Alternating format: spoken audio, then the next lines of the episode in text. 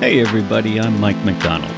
My buddy Jesse Stratton loves some of the cheesiest movies ever made. He spent years telling me about them all, so now I'm finally watching these movies for the very first time. This is our podcast where we break those movies down together. This is the Celluloid Dumpster Fire.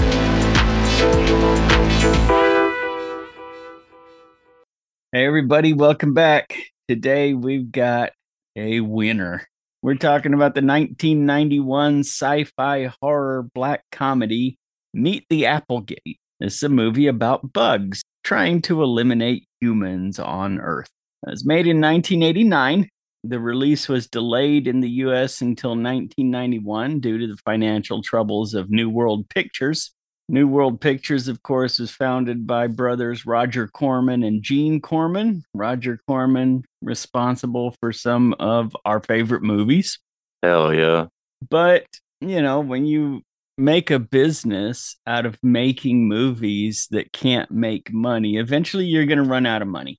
And that's exactly what happened. New World Pictures was purchased and dismantled by 20th Century Fox, but this movie lives on. I know, right? Yeah. Basically, the only thing New World Pictures is now a holding company. It's basically the company that owns the copyrights to the movies. Mm-hmm.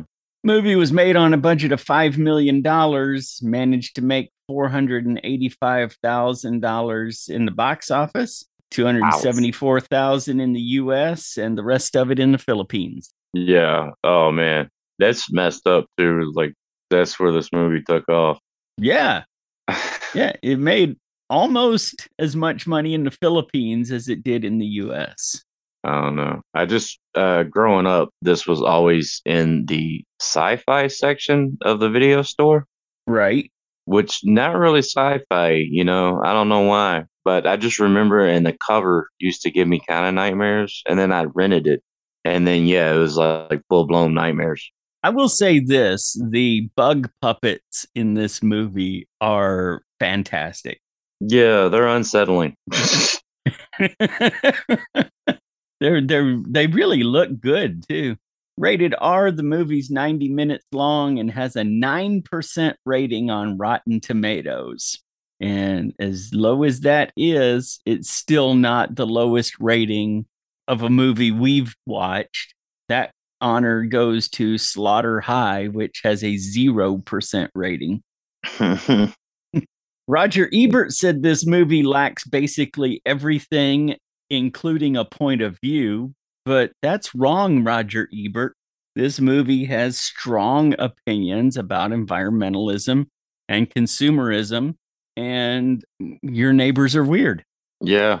Also, I like it how, uh, like in in that review in the Siskel and Ebert episode, like they kind of like there was like this uh, thing going on in Hollywood at the time where it's like this weird uh, veneer of suburbia is like hiding this like you know hellscape, you know.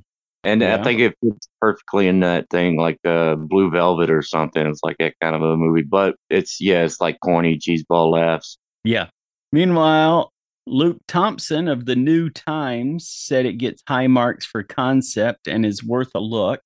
I don't know about that either. Chase Burns, Chase Burns of the Seattle Washington paper The Stranger said it is best viewed as a how-to against product placement. And he's pretty much on the money there. It looks like this entire project was funded by Butterfinger, Cuisinart, Tide, and U-Haul. Well, it is a Roger Corman movie, so you like you know, the budget came from somewhere. I don't really agree with you know, like I mean you you got to see this, but you can't really. It's like a dead movie. Like uh whoever who, who bought this, who bought the studio, Uh, 20th Century Fox. so that's owned by Disney. So there's no way Disney's gonna put this out on Blu-ray, you know.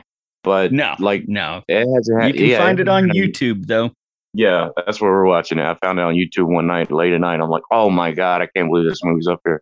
But uh, it's a dead movie. The like the, the the last thing it came out on was like VHS, Right.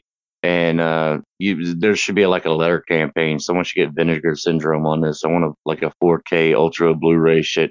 You know, We need to we need to put up a Kickstarter for that. A Oh, yeah. GoFundMe. Something. Write your congressman. Directed by Michael Lehmann, best known for producing the for, for giving us the films Heathers, Hudson Hawk, and on TV for Big Love, Nurse Jackie, Dexter, American Horror Story, True Blood, Californication, Jessica Jones, Veronica Mars, and this little gem that came out recently The Woman in a House Across the Street from the Girl in the Window. That sounds weird. It is. It it's really bizarre, and it, it's a play on those old psychological thriller movies. Hell yeah. You know, the Uh, one where the woman sees the guy across the street burying his wife in the backyard, but it turns out no one's lived in that house for twenty years. Hell yeah. Is that what the thing in the movie's about? No, it's it's like those. Okay, so it's like Rear Window and shit. Yes. Uh, I love that director, man. Heathers is like one of my favorite movies of all time. Uh, he also did Hudson like a, Hawk was a giant stinky piece of cheese. It is, but it's it, it's like uh, I like cheese, you know. So uh, it's a guilty pleasure. Also, he did Airheads. Airheads is another guilty pleasure of mine. That's like a cult. Yes. Like I love that movie. Brendan Fraser, Steve Buscemi, ugh, Adam Sandler. But like that movie's that movie's one of my favorites.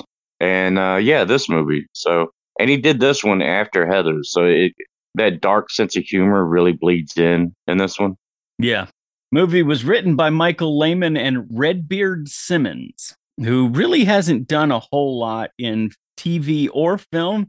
He worked with Lehmann on Lehmann's USC student film, The Beaver Gets a Boner. and I've been trying to find a copy of that fucking movie. I heard it's I heard it's like really good. It's a it's like a, when they have like uh, film school festivals. It's like uh, you know it's one of those. yeah. If you're a film student, you've seen this movie. Yes. Movie stars Ed Begley Jr. as Richard P. Applegate, and I love Ed Begley Jr. Me too, man. He's one of my favorite actors. He is a Hollywood Iron Man, too. IMDb lists 335 film and TV credits from 1967 to present, which is 232 more credits than Kevin Bacon. Fuck you, Kevin Bacon. Yeah, suck it, Kevin. um, just I love that. He's like a king of improv too. He, he's like in all those Christopher Guest movies, you know. Yep. Uh, he was the drummer in Spinal Tap. Every time they show him in that drummer role in Spinal Tap, I lose my shit. I spit my drink out. Yes. And that's mostly. I that's heard the recent- glasses. I heard recently there's a Spinal Tap reunion tour coming up. Oh my god. what year is this, man? What- what-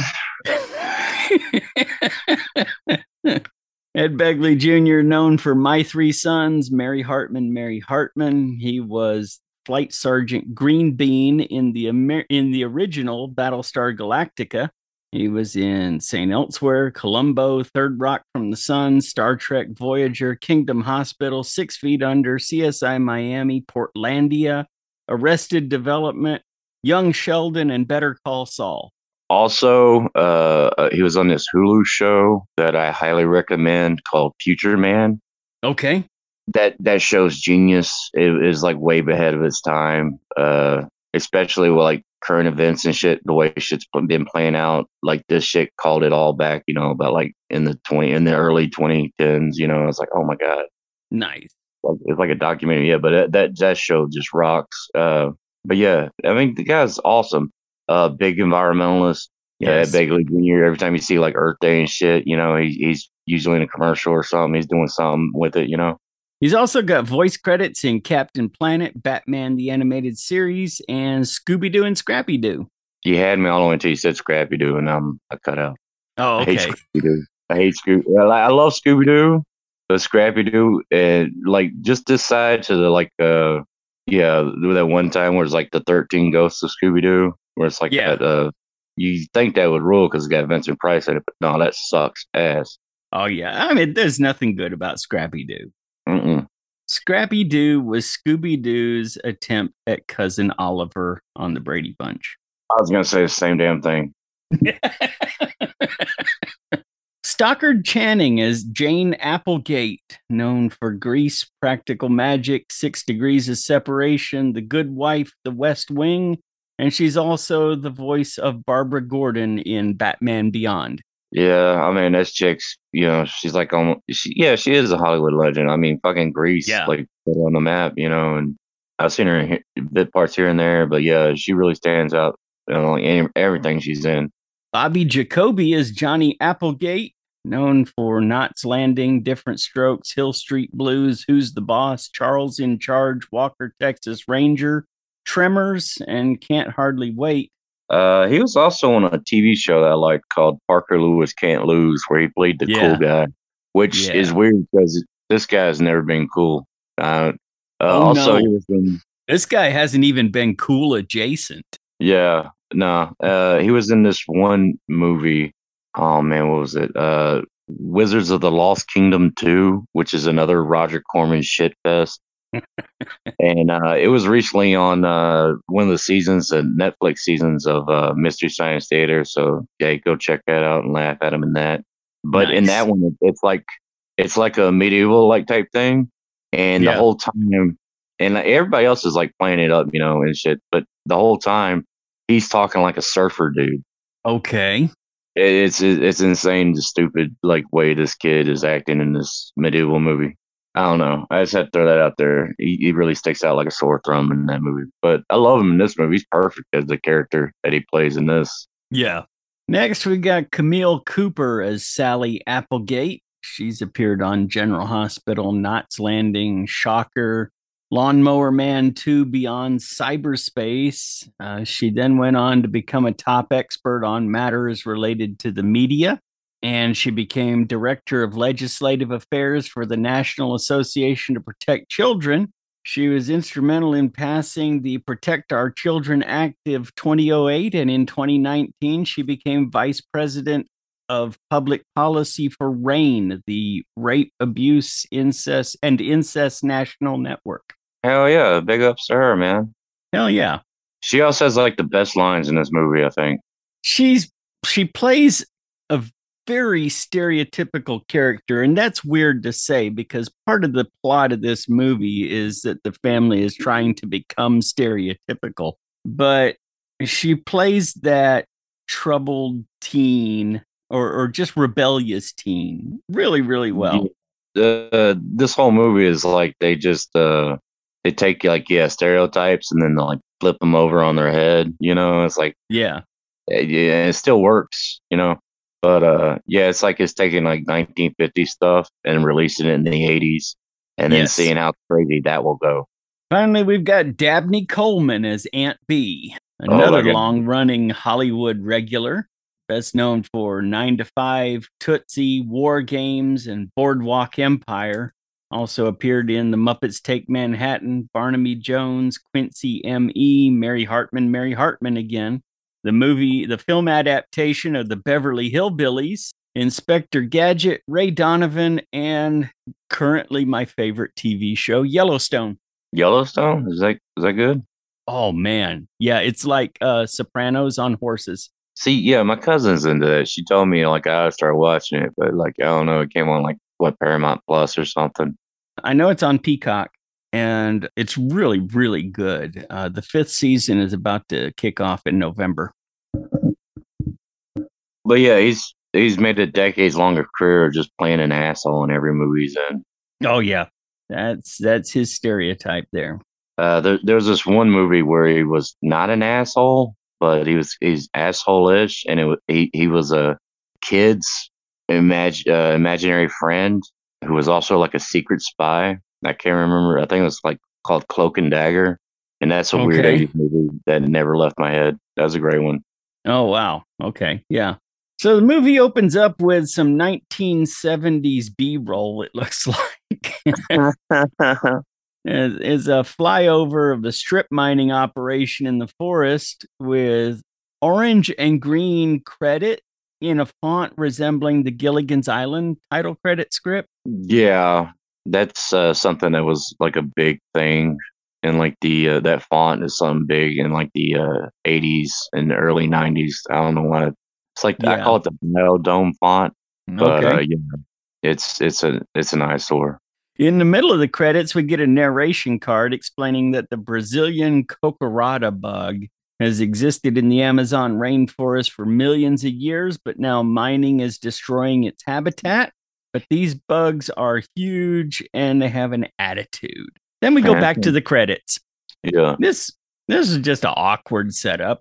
Usually you got just a few credits and then you get your narration title card, but they got a whole bunch of credit opening credits here. And so they stuck the narration card right in the center of it.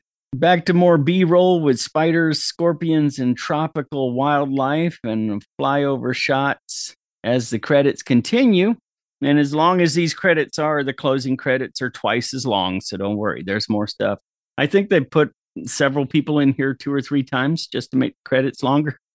yeah As we hear some chanting in the jungle, it's not any kind of ceremony or anything. It's two Americans trying to teach Amazonian native tribe how to read the Dick and Jane books. They stop when a construction crew starts pulling down trees near them to clear the area for uh, a bank to be built. Uh, they go to say something to the construction crew, and as as as they leave, there's a commotion, and the natives all start running out of the woods. And one exclaims that the giant bugs are attacking, and then he runs off screaming. And then you get this cheesy POV shot of a giant bug chasing people off. It's just some antennas in front of the camera, but they're waving around really cool.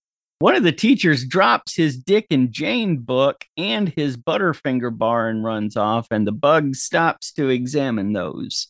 Next, there's a shot of an American suburban neighborhood, and a new family is moving in, looking like a family from the 1950s in the 1980s. Got that Brylcreem hair and everything. yeah the shirt's tucked in and all that Yep. Their dog Spot immediately gets in a scrap with a dog across the street. So, this is how they're going to introduce the characters. Uh, the patriarch of the new family in the neighborhood is Dick Applegate. His neighbor is Greg Sampson, played by Glenn Shadix. You'll remember him as Otho in Beetlejuice and the mayor in Nightmare Before Christmas. Yeah, I love him in this movie. Uh, usually he's like I don't know, he's he's different in this movie. You know, Yeah. there's something about it. Like I don't know. Usually he's like some artsy, pretentious, you know, farthead, you know, or uh, uh, I don't know. But like in this one, he's like just like this gri- grizzly ass, like uh, uh, uh, what do you call it, exterminator, Yeah. Yeah. and he's just kind of a hard ass in this movie. It's weird to see him in that kind of role. Right. Well, his introduction uh, really highlights how crappy the, the dialogue writing is in this movie. He introduces himself as Greg Sampson. I'm in the family ranch, the single family ranch house across the way. Almost like he's reading script direction. I live in the quaint but homey Tudor style home with the immaculately groomed hedges and neat lawn. yeah. Dick introduces his wife Jane and their kids Sally and Johnny, just like the Dick and Jane books. Awesome. Um, they look exactly like the characters in the Dick and Jane books as well. And they've got a dog named Spot. See Spot run. Run, Spot, run. Oh no, Spot, get down from there. Well, Greg's dog knocks over a box of Butterfinger bars, a big old moving box, and it's just packed full of Butterfinger bars. He says, well, it looks like somebody's got a sweet tooth. Uh, Dick blames that on his teenage kids, but something's not quite right about these folks. As Greg leaves, Dick and Jane discuss whether or not Greg and his dog will be a problem for them. Later that night, Dick is trying to hack into the U.S. Census Bureau. It asks him for a password, so of course he tries the only password that makes any sense swordfish. Swordfish. But that doesn't work. Apparently, the password isn't always swordfish. Meanwhile, Jane is taking notes from a women's magazine about uh, which laundry detergent most housewives prefer.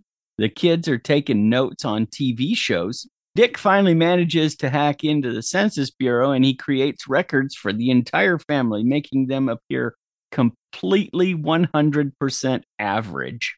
Then he drills the entire family on their personas.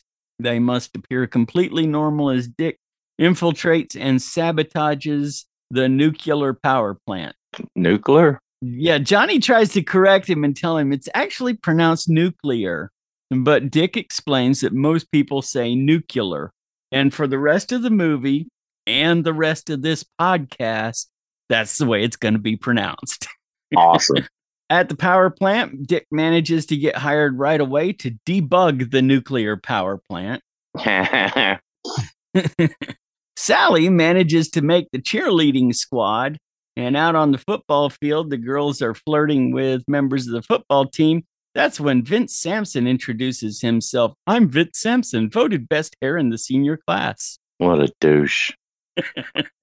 Yeah, the girls pretty much have the same attitude about Vince, except for Sally. Sally thinks he's kind of cute. Yeah, well, she's from out of town. She don't know what's up. Yeah, that's right. If you live in this town, you know that guy's a douche. That's true. That's true. One of the girls mentions that, saying he's a worm. Cut to Johnny and his new friend torturing an earthworm with a cigarette lighter. That's when two metalheads show up. These are Kevin and Kenny. They are twins and they're idiots. Um, These guys are my favorite characters in the whole movie. And I count them as one character.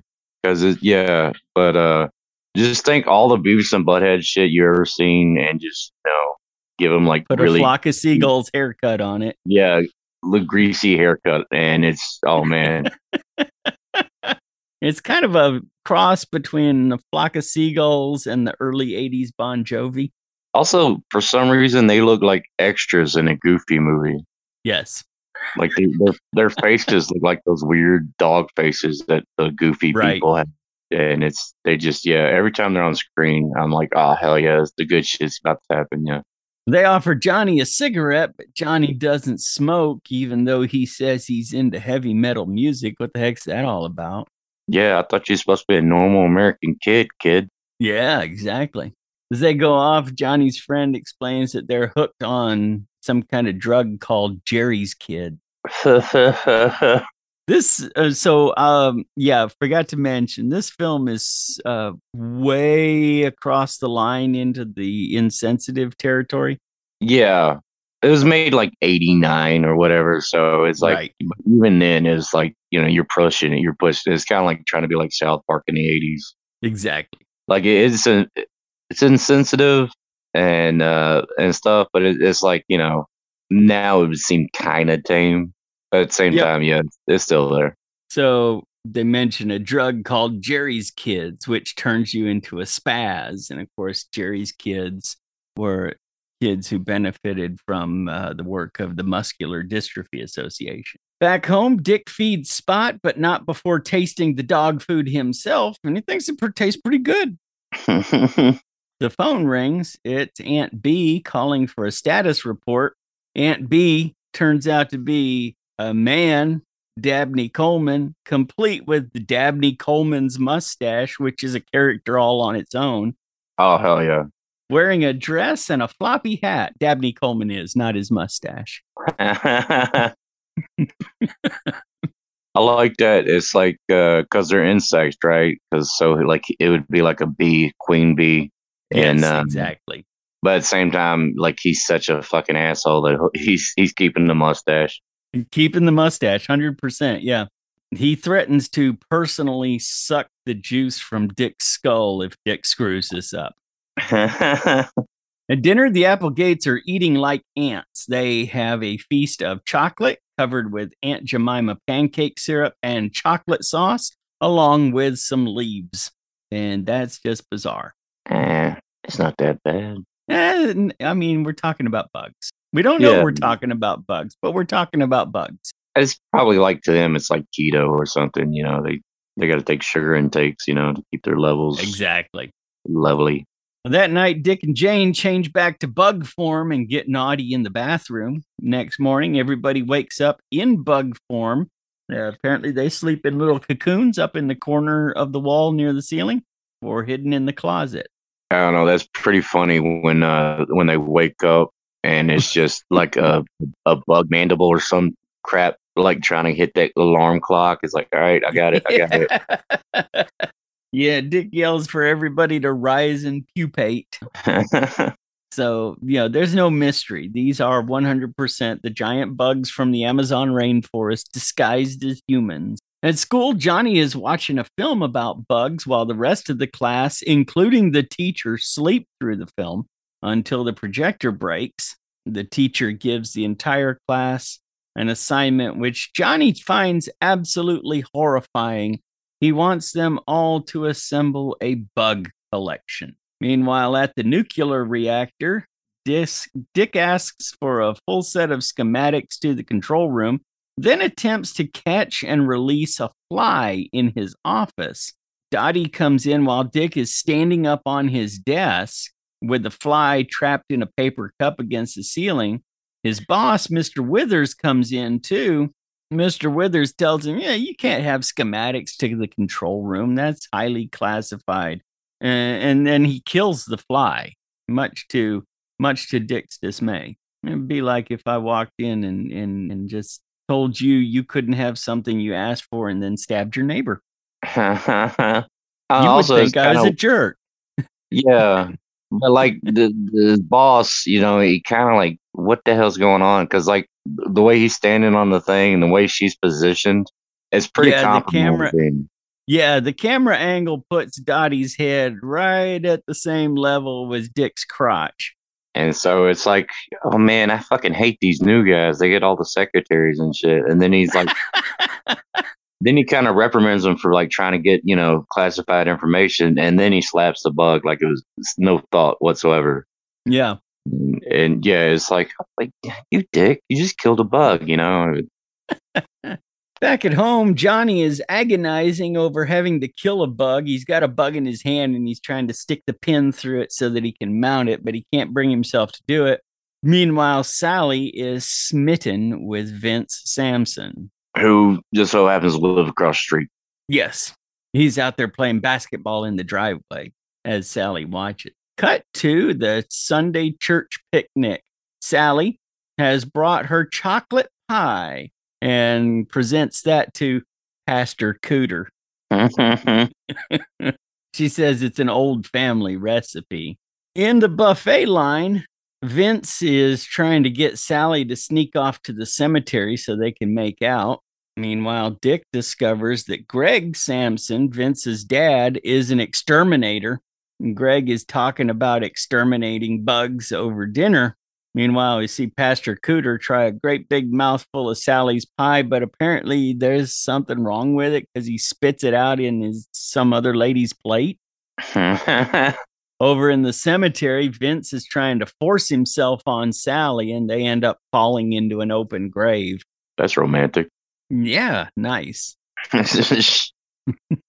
there are mosquitoes buzzing around the dinner table, but Greg's got a solution for that, and he pulls out his sonic bug repeller. This is it emits a sound that humans can't hear, but bugs can't stand it. And if you've ever watched late night TV, you know you can buy these piece of crap things that don't actually do anything. I've seen flies and mosquitoes land on them. Yeah, me too. But uh, yeah, I remember them used to like selling them in the ad spaces of like popular mechanics and shit like that. Or, yeah. I'm like, this has got to be a ripoff, man. Well, he turns it on and nobody can hear it except Dick and Jane, and it's absolutely deafening to them. Absolutely hilarious to us.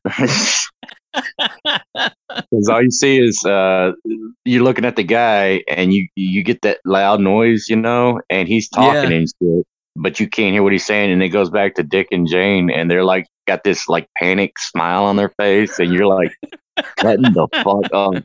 Back in the car on the way home, Sally's got dirt all over her face and her clothes. Dick and Jane look like they've been beaten. Jane warns Sally to stay away from Vince because his father's a killer. Back home, Dick is going over his plan to blow up the nuclear plant. Sally is trying to go to the mall when Jane suggests that she take her brother along. So Sally does take her brother. She drops him off at the diner. This is when we see Sally's car for the first time. There are a couple of bugs in a Volkswagen Beetle. Sally didn't go to the mall, though. Instead, she went to the school gym to hang out with Vince on a trampoline. nice. Yeah, she's watching Vince shoot baskets and clapping every time he makes it. We get a shot of Johnny walking along a dark street. I guess he's headed home when a car pulls up and dumps empty beer cans on him. Back at the gym, Vince decides that making out is not enough and he sexually assaults Sally, who transforms into her bug form and chokes Vince out. Good for her. Yes, absolutely. She didn't kill him, though She should have. cut to she probably should have. Instead, we cut to Sally's bedroom where she stuffs a cocooned Vince into her closet. But just that one scene though, where she uh, transforms into a bug, where like Yeah. it's first, it's like a mold of her face, and then the eyes pop out, yes. and then that's that's crazy on its own. That should have been the like the poster or whatever. But then like yeah, two bug arms come around his shoulders, and then it cuts back to Right. her, and she's full on bug mode now. And then yeah, next thing you know, she's got like this uh uh cocoon sack, and she's like heavy lifting it into her closet, like ugh, ugh, you know. Yeah, that bit with her eyes bugging out was awesome. And like you said, it Oh, was yeah. just a model of her face with rubber balloons in the eyes and they just inflate them and it, and it looked really cool. Yeah, you only see it for like a couple of seconds, but it was so damn cool. Yeah. At breakfast, Johnny is complaining that Sally abandoned him, but Sally has a very convincing lie ready and manages to fool her parents. So they ground Johnny for telling lies about his sister. That's when the phone rings again after Johnny gets sent to his room. Vince Sampson has been kidnapped, and Greg has called a meeting at the town hall. Apparently, Vince didn't come home last night. We know why. He's in Sally's closet. At the town hall meeting, Greg warns this could happen to anybody, and they all need to protect themselves. As the sheriff is speaking to the crowd, Kenny and Kevin come in and they lure Johnny away to go smoke a cigarette. Hell yeah. the sheriff speculates that Vince could have just wandered away. And to which Greg replies that he could be at the bottom of the Chickatawoochee River. Meanwhile, Kenny and Kevin want Johnny to steal $200 from his dad so that they can invest it. Back in the town hall meeting, Greg urges the parents to protect themselves, and that's when Jane notices that Johnny is gone. Well, apparently, she found Johnny because the next thing we see is them all in the car on the way home, and Dick tells Johnny that he's grounded for four more weeks. At school, Kenny and Kevin are talking with Johnny, and that's when Sally pulls up to give him a ride home. Two girls stop by Sally's car and ask her if they heard about Vince. Apparently, he's been kidnapped by a pervert who is uh, zapping his balls with a cattle prod. You know how the stories grow. Especially in a small town like this. Exactly. Behind the grocery store, Jane is sorting through rotting produce in the dumpster until Opal shows up and invites her to go shopping. Sally didn't notice, apparently, that a tow truck pulled up behind her and towed off her car because it was parked in a no parking zone. I've have never missed a tow truck that was right behind me. I don't think I've ever I don't think I've ever been that oblivious, but apparently Jane was. Yeah, well, it could have been, you know, hidden behind this lady's big ass haircut because this Opal chick has got like some kind of poodle glued on her head. So if if it happened behind this lady's hair, then yeah, I could totally see that happening. But yeah, Yeah. nah. Well, Opal takes Jane to a clothing store and teaches her about credit cards. She also teaches Sally how to get a credit card fraudulently. He says she doesn't have a job. He says, Yeah, just tell him you sell Mary Kay. Tell him I'm your supervisor, and I'll tell him that you made $50,000 last. It's amazing this shit. Like just this is like this whole movie's bad ideas, right? Uh Yes. steal money steal money from your parents and invest it in drug dealing. Uh hang out with uh jockey guys that are douchebags in town. Um fraudulent credit fraud, you know, let's do that. Yeah, that too. Yes. Might as Uh, well. you- yeah, adultery. Throw that in there. At the nuclear plant, Dottie is flirting with Dick. Meanwhile, Opal and Sally have made their way to a restaurant for some serious day drinking. Oh man, yeah, These two are just plastered at this point, and it's only lunchtime. yeah. well, The, yeah, she picked the wrong friend in Opal. Man, that that chick's just all kinds of bad news. definitely. The server comes up to tell Opal that her card is declined. That's okay. Opal has a fistful of other cards. Just pick one of them. and Sally has new colorful wardrobe and great big hair. Uh, she's got a poodle glued to her head also. I don't know what the hell it was in the '80s and the hair, man, but yeah, this she looks kind of like a Dolly Parton impersonator. It's like, Yeah. I don't know why we did it, but we did it all the way. oh yeah, Back home, Dick is worried and outraged at Sally's outrageous consumerism. and he wants Sally to take all of her new clothes back to the store. Meanwhile, up in his room, Johnny is grounded, but that's okay because Kenny and Kevin have come knocking at his window, Blossom style. They were supposed to return the $200 that Johnny stole from his dad. Instead, they brought the pot that they brought bought with the $200. That's what their investment was. They teach Johnny how to get high, and Johnny gets so high he starts turning back into a bug. Um, at first, Kenny and Kevin think they're hallucinating and the, the pot must be laced with something, but then Johnny attacks. Cut to somebody stapling a missing persons poster to the light pole with photos of Kevin and Kenny. That was quick.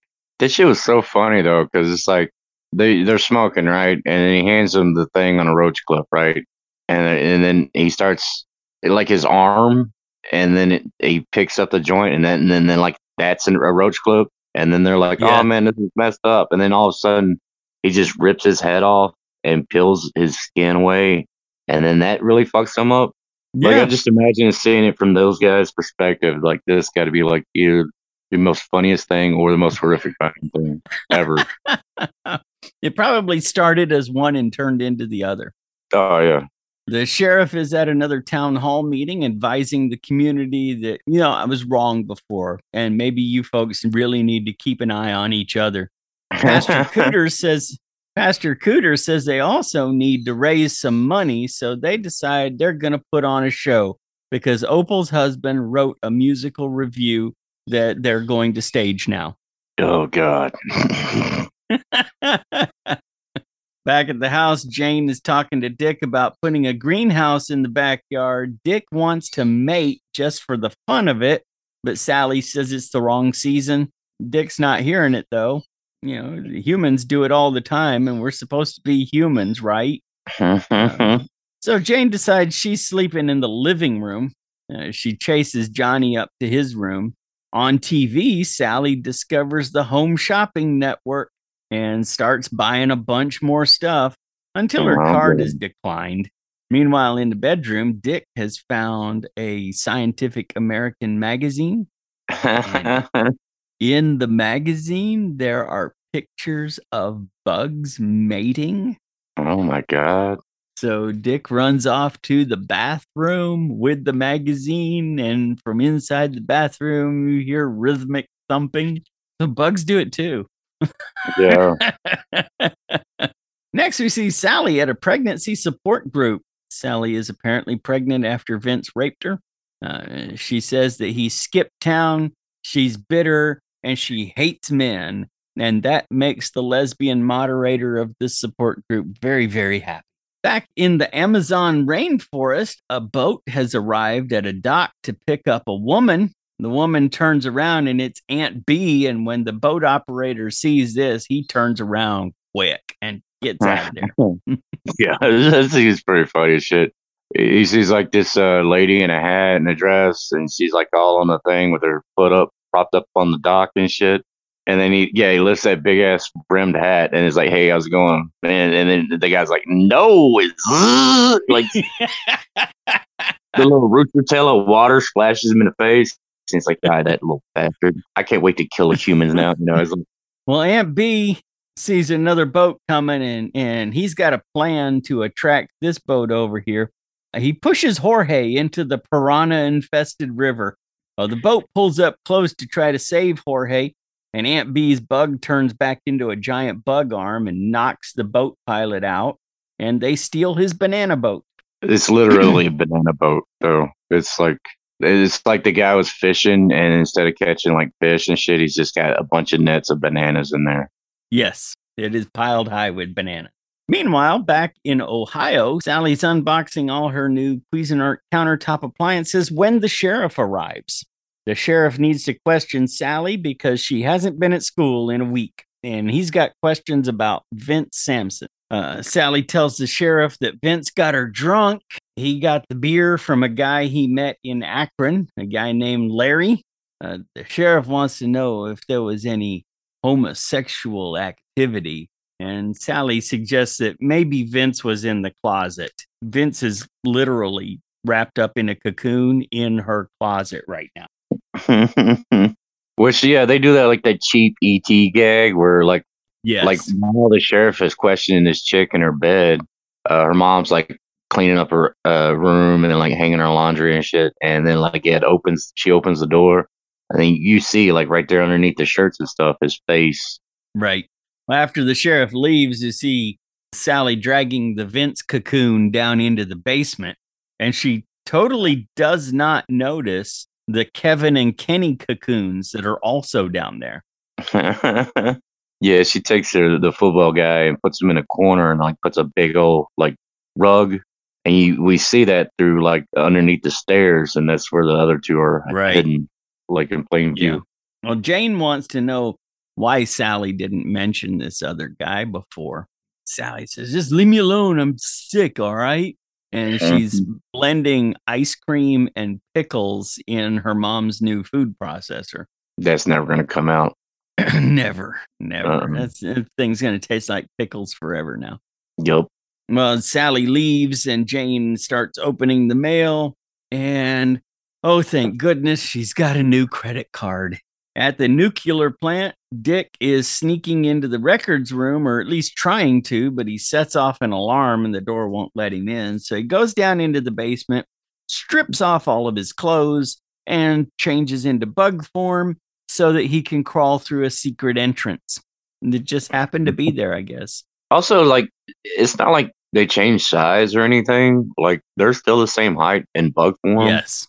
So, like, why not just crawl in it? But no, got to do it. It's like Batman or some shit. He's like, no, I got to be a bug to get this to happen. it's the only way. Well, he crawls through a, a, secret entrance that's hidden by a light fixture, and he's going after the control room schematics, trying to use his little bug claw to pick the lock on the file cabinet. That's when Dick's boss comes in, and he thinks he hears a rat.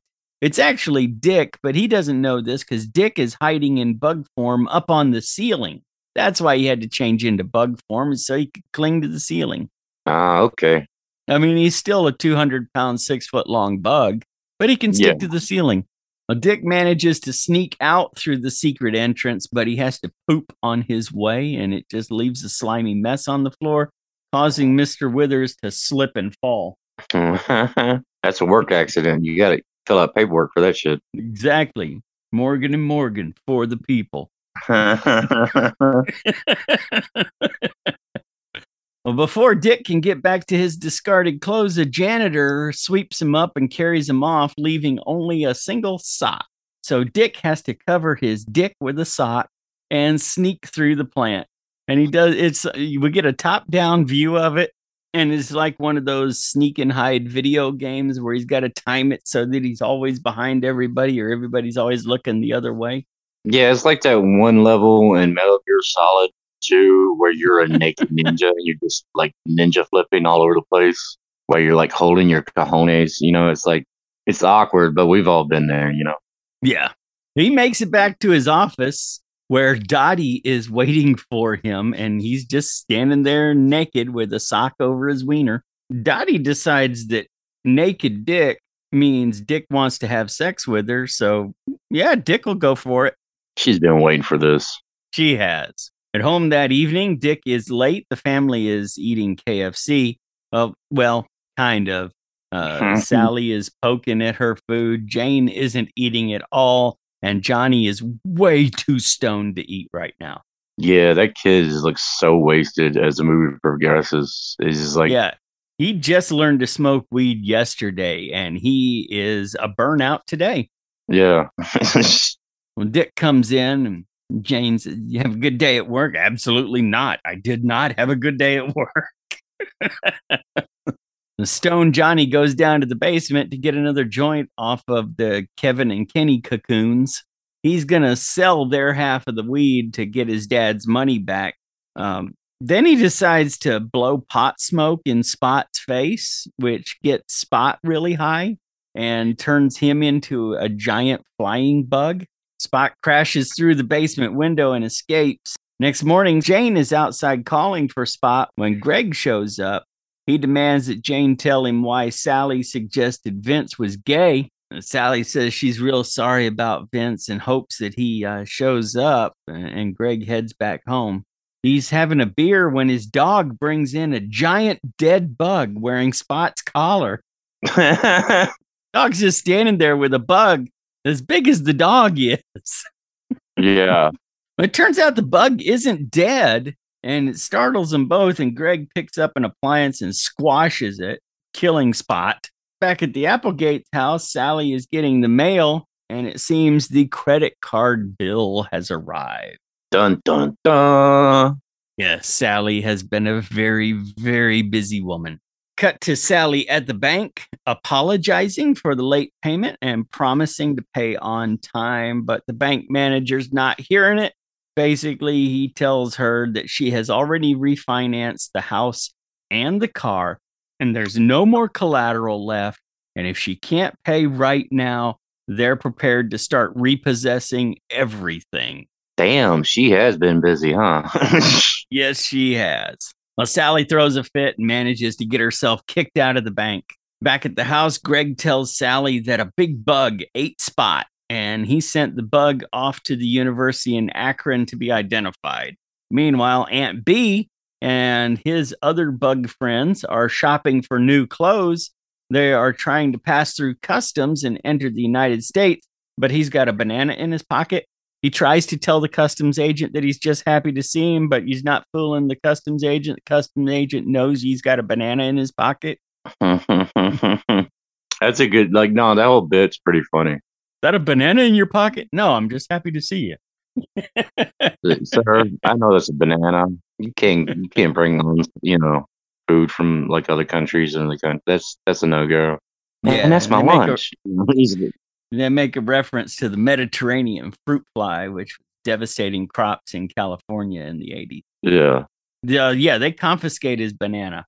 Next day, Sally and Opal are shopping and talking about men cheating. Sally can't buy anything because she's broke, but that doesn't stop her from shoplifting in a not at all sneaky way. She just kind of looks around and very flamboyantly shoves this negligee into her purse. She just totally went on Winona Ryder the shit out of that, didn't she? He did. Meanwhile, in his office, Dick is having sex with Dottie again, but this time they've kicked the intercom off the table and they're being broadcast throughout the entire nuclear plant over the PA system while nuclear regulators are touring the facility. Yeah. That's uh that's gotta be the worst day at work for that guy. Especially with a reference to the baloney pony. Yeah. That that whole bit, you know, it's like I could just imagine Dick's boss like, ugh. Mr. Withers barges in with the regulators and he fires both Dottie and Dick. That's when Dottie attempts to blackmail Dick and she ends up in a cocoon hidden in the liquor cabinet. That's a nice liquor cabinet, by the way. It's a very nice liquor cabinet. There was a time when it was quite fashionable in America to have a piece of furniture in your house dedicated to booze. Yeah, I love it. Uh, it's got like a bunch of nice uh, canters of booze in there, and then in the corner it's just two big ass bottles of maple syrup because he's a bug. it's like Kids Vermouth or something. It's like, yeah, oh yeah, Aunt Jemima on the rocks. Yeah, it's fucking. There's a lot of little little bits like that where they're like really trying to sell these people are bugs, like little yes. gags like that. That I think is funny as shit. Yeah. Jane comes home to find Dick watching curling. She figures out he's cheating and smashes a bottle over his head. And he just looks at her and goes, What'd you do that for? Remember, bugs have their skeleton on the outside. gotcha. Cut to Greg showing the dead bug to the sheriff at the musical. Apparently, the professor at the university had no idea what it was. Greg thinks the Applegates are up to something and they're importing these bugs for nefarious purposes. And the sheriff says they wouldn't harm a fly. So we immediately cut to Jane robbing a liquor store at gunpoint. Oh man, I love this. Yeah, that's a sweet cutaway. Uh, like, cause he's like, oh, they went her to fly, and then she's dressed up like some mechanic with like a fake mustache on, and she she got the shotgun, and she's just blowing the shit out of this gas station. Yeah. Well, she speeds off past the sheriff. The sheriff pulls her over. He wants to search the car because it fits the description of a car that was just seen at a convenience store lot robbery. I said liquor store, but it was a convenience store. I can do this. Give me a second. Uh, Jane gets out of the car and the sheriff starts searching. That's when he, he finds the the money and the gun in there and says, Well, I will suck a baby's butthole. and that's when Bug Jane attacks. Cut back to the house, and Jane is dragging the cocooned sheriff into the basement. Johnny hears some noise in the basement he thinks it's Ken and Kevin moving around down there, so he goes to investigate. He's followed very quickly by Dick. Dick sees Ken and Kevin in cocoons and wants to know what he's done. He's so mad at Johnny that he kicks the dog's food dish and it slides across the floor and bumps into a blanket that says, ow. so they pull the blanket away, and there hides Jane with the sheriff in his cocoon. So all the skeletons are coming out of the closet. She wants a drink before she explains, and she runs up to the liquor cabinet. And that's when she sees Dottie cocooned back there. So there's three of them have, have taken captives now. Outside, Gail is dropping Sally off. She is Sally is very pregnant with a half-breed bug kid. She announces that she has Vince in a cocoon in the basement also. Well, Johnny can't handle all this, so he sits down on the couch and starts lighting up his bong. This kid's got a problem, man. It's only been like three days, dude. I know. Everything is falling apart. Johnny pushes Sally too far about being pregnant, and they attack each other. And there's yelling and screaming that wakes the entire neighbor. Cut to Aunt Bea trying to call the Applegates, but the phone has been disconnected. What's going on at the Applegate house? Well, let's take a look. The entire house is empty because all of their stuff has been repossessed, and Sally and Dick, or Jane and Dick, are sitting on the floor in the living room asleep. Oh, yeah, yeah, no, this is this is great. Then there's a knock at the door, and they're bugs, so they try to climb up the wall to get away. yeah, they're like, oh shit, shit, and they just yeah immediately like from dead asleep to oh no, what are we gonna do? And they're like climbing up the walls and trying to hide, make yourself small as possible. That shit was funny as fuck. It's a couple of guys from the Family Bazaar magazine. They are going to feature the Applegates as the most normal family in America because, well, when Dick created their Census Bureau records, he made sure that everything about them was perfectly average. That's when Johnny comes in. He's stoned. They notice there's no furniture. Sally comes in. She's about to pop pregnant. Suddenly, these reporters are thinking maybe this family's not quite so average. And that's when Sally goes into labor right on the living room floor and a giant egg pops out. Oh my God. It lands at the feet of one of the reporters who stomps on it, shooting goo everywhere tome. Ew. That's harsh, dude. That is really harsh, especially because like it, it plops down and it's like a water balloon is and stuff, and Yeah. it just like bubbles. And then he's like, they're like, you get this look on their face, like, what the fuck? And then yeah, you you see it coming before it comes. It's like splat. It's like he's gonna stomp on that thing, and then he, He does. sure did. And the entire family is outraged. They turn into bugs and attack.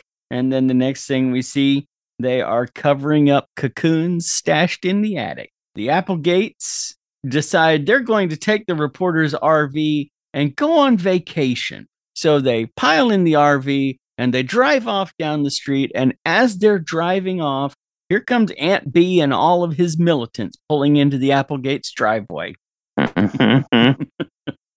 They are going to take charge. Camping seems to be good for the Applegates, though. Johnny and Sally are running around through the grass. Dick and Jane sitting over by the campfire. They're watching some some hikers enjoying butterflies, and everybody's feeling much better. And they're telling bug stories around the campfire that night. I don't know what a bug ghost story would be like, but they were telling them. Yeah, I don't know. That it seems like that scene right there was planned to have uh subtitles Maybe. because they're like they they the camera shifts from them. You know, when they're talking, they go. Ah, ah, ah, yeah, they're you know, just like making bug chittery noises. So you, you think maybe you like missed out on something, but uh, maybe I don't know. That's just me guessing. Yeah. It's like it seemed like there was going to be a, a joke in there, a bit or something, or it's like they're like, oh, look at humans enjoying bugs. Like you know, the whole time, you know, they live across the street from an exterminator. Uh, people are killing flies left and right, and then they go out to the country, you know, and they touch grass, and then like they see these joggers interacting with nature and like, oh, we can get along or something like that. It seems like something like that was going to be put there, but you don't Yeah. get that. It's just them being bugs out in the country. Right. Well, they arrive home after their camping trip, singing 99 bottles of beer on the wall, and they walk in the house to find Aunt Bea and his militant aunts with guns pointed at them. And Aunt Bea is pissed. you with a capital P, yeah. Yeah. Dick has completely screwed this up. But that's okay because Aunt Bea has come up with his own plan and he's got bugs digging a tunnel into the power plant and they expect a full meltdown within 24 hours. Holy shit. Cut to the attic where Aunt Bea has cocooned the entire family and he wants Dick to write him a check so that he can go buy dynamite. He tells Dick that after he gets the dynamite, he's going to come back here and rip his legs off one by one. Aunt Bea's mean. oh yeah. Well, it's Dabney Coleman, so like I would have thought that. Lily Tomlin could have calmed him down a little bit. Mm-mm. No. Well, Dick has an escape plan and he kind of bounces this little cocoon self over to the window and he gets the window open and he yells to Greg. Greg and his wife are dressed up in their costumes for the musical and it's just hilarious. I don't know what they're dressed as. It looks like she's dressed as a belly dancer and he's dressed as a, a wealthy man in silk pajamas. Hey, he's supposed to, he's supposed to be like some guy from Japan, and then she's like he's supposed to be a belly dancer or something from the Middle East. See, I don't know what the hell that play was about or musical I don't whatever. know. I mean, it was called People Are Neat. yeah, I'm thinking it was like kind of uh, it's a small world after all, but like mixed with Oklahoma or something. I don't know. Yeah, I have no clue. It's gonna be, it's be bizarre. terrible, whatever it was. Yeah. Well, he hollers out to Greg that there's big bugs attacking him. He needs their help. Oh, and by the way, Vince is up here, which is the truth. Vince is up there because they moved all the cocoons up into the attic. Yeah. And actually, we see everybody who was cocooned out of the cocoons, and Greg holding the Applegates at gunpoint and marching them into the auditorium and up onto the stage, in, uh, disrupting the the musical review that they're getting ready to perform. They're going to hang Dick for what he did. Dick gives a speech about pending environmental disaster and can't we all just get along? To which the answer is hell no. oh shit! Yeah, no. it's like uh, I don't know at the end of Independence Day where the president gives that speech and you, you think it's all gonna come together and they're like, oh yay, you know. But no, this is total opposite. They're, they're still Yeah. gonna hang him. Yeah, he wants them to let bygones be bygones, but that doesn't work, and they're going to hang him. But then the lights go out, and when they come back on, the Applegates are all gone. About this time, Aunt Bea has broken into the nuclear power plant and is trying to blow it up with cartoon sticks of dynamite. Nice. Mm. Tunnels up through the floor and asks the nu- nuclear technician, "You got a light?" And, and he uses it to light the fuse on a stick of dynamite and then throw it at him. The Applegates arrive at the nuclear plant to try to stop Aunt Bea. Dick is gonna break into the control room and try to stop Aunt Bea. Uh, one of the guys says, "I'll go with you." He says, "No, you can't handle the radiation." But Dick changes into bug form so that he can survive the radiation because bugs will survive anything Right. Except a rolled up magazine. Uh, yeah, that's also correct. Oh, yeah. Yeah. Well, it's like paper, rock, scissors. Like everything's got its weakness, you know. So it's like, yeah, true. I mean, yeah. Well, he heads into the control room where Aunt Bea is smashing the controls, and a bug battle ensues with the two just spitting slime at each other and missing. It's just landing Oh, on yeah. the floor between them. Aunt Bea slips in the goo, and Dick squashes him under a computer cabinet, and he just tips it over on top of him and squashes him. And then the nuclear plant, nuclear plant is about to explode, and Dick is pushing buttons on the controls furiously. And we cut to a gentle river in the Amazon.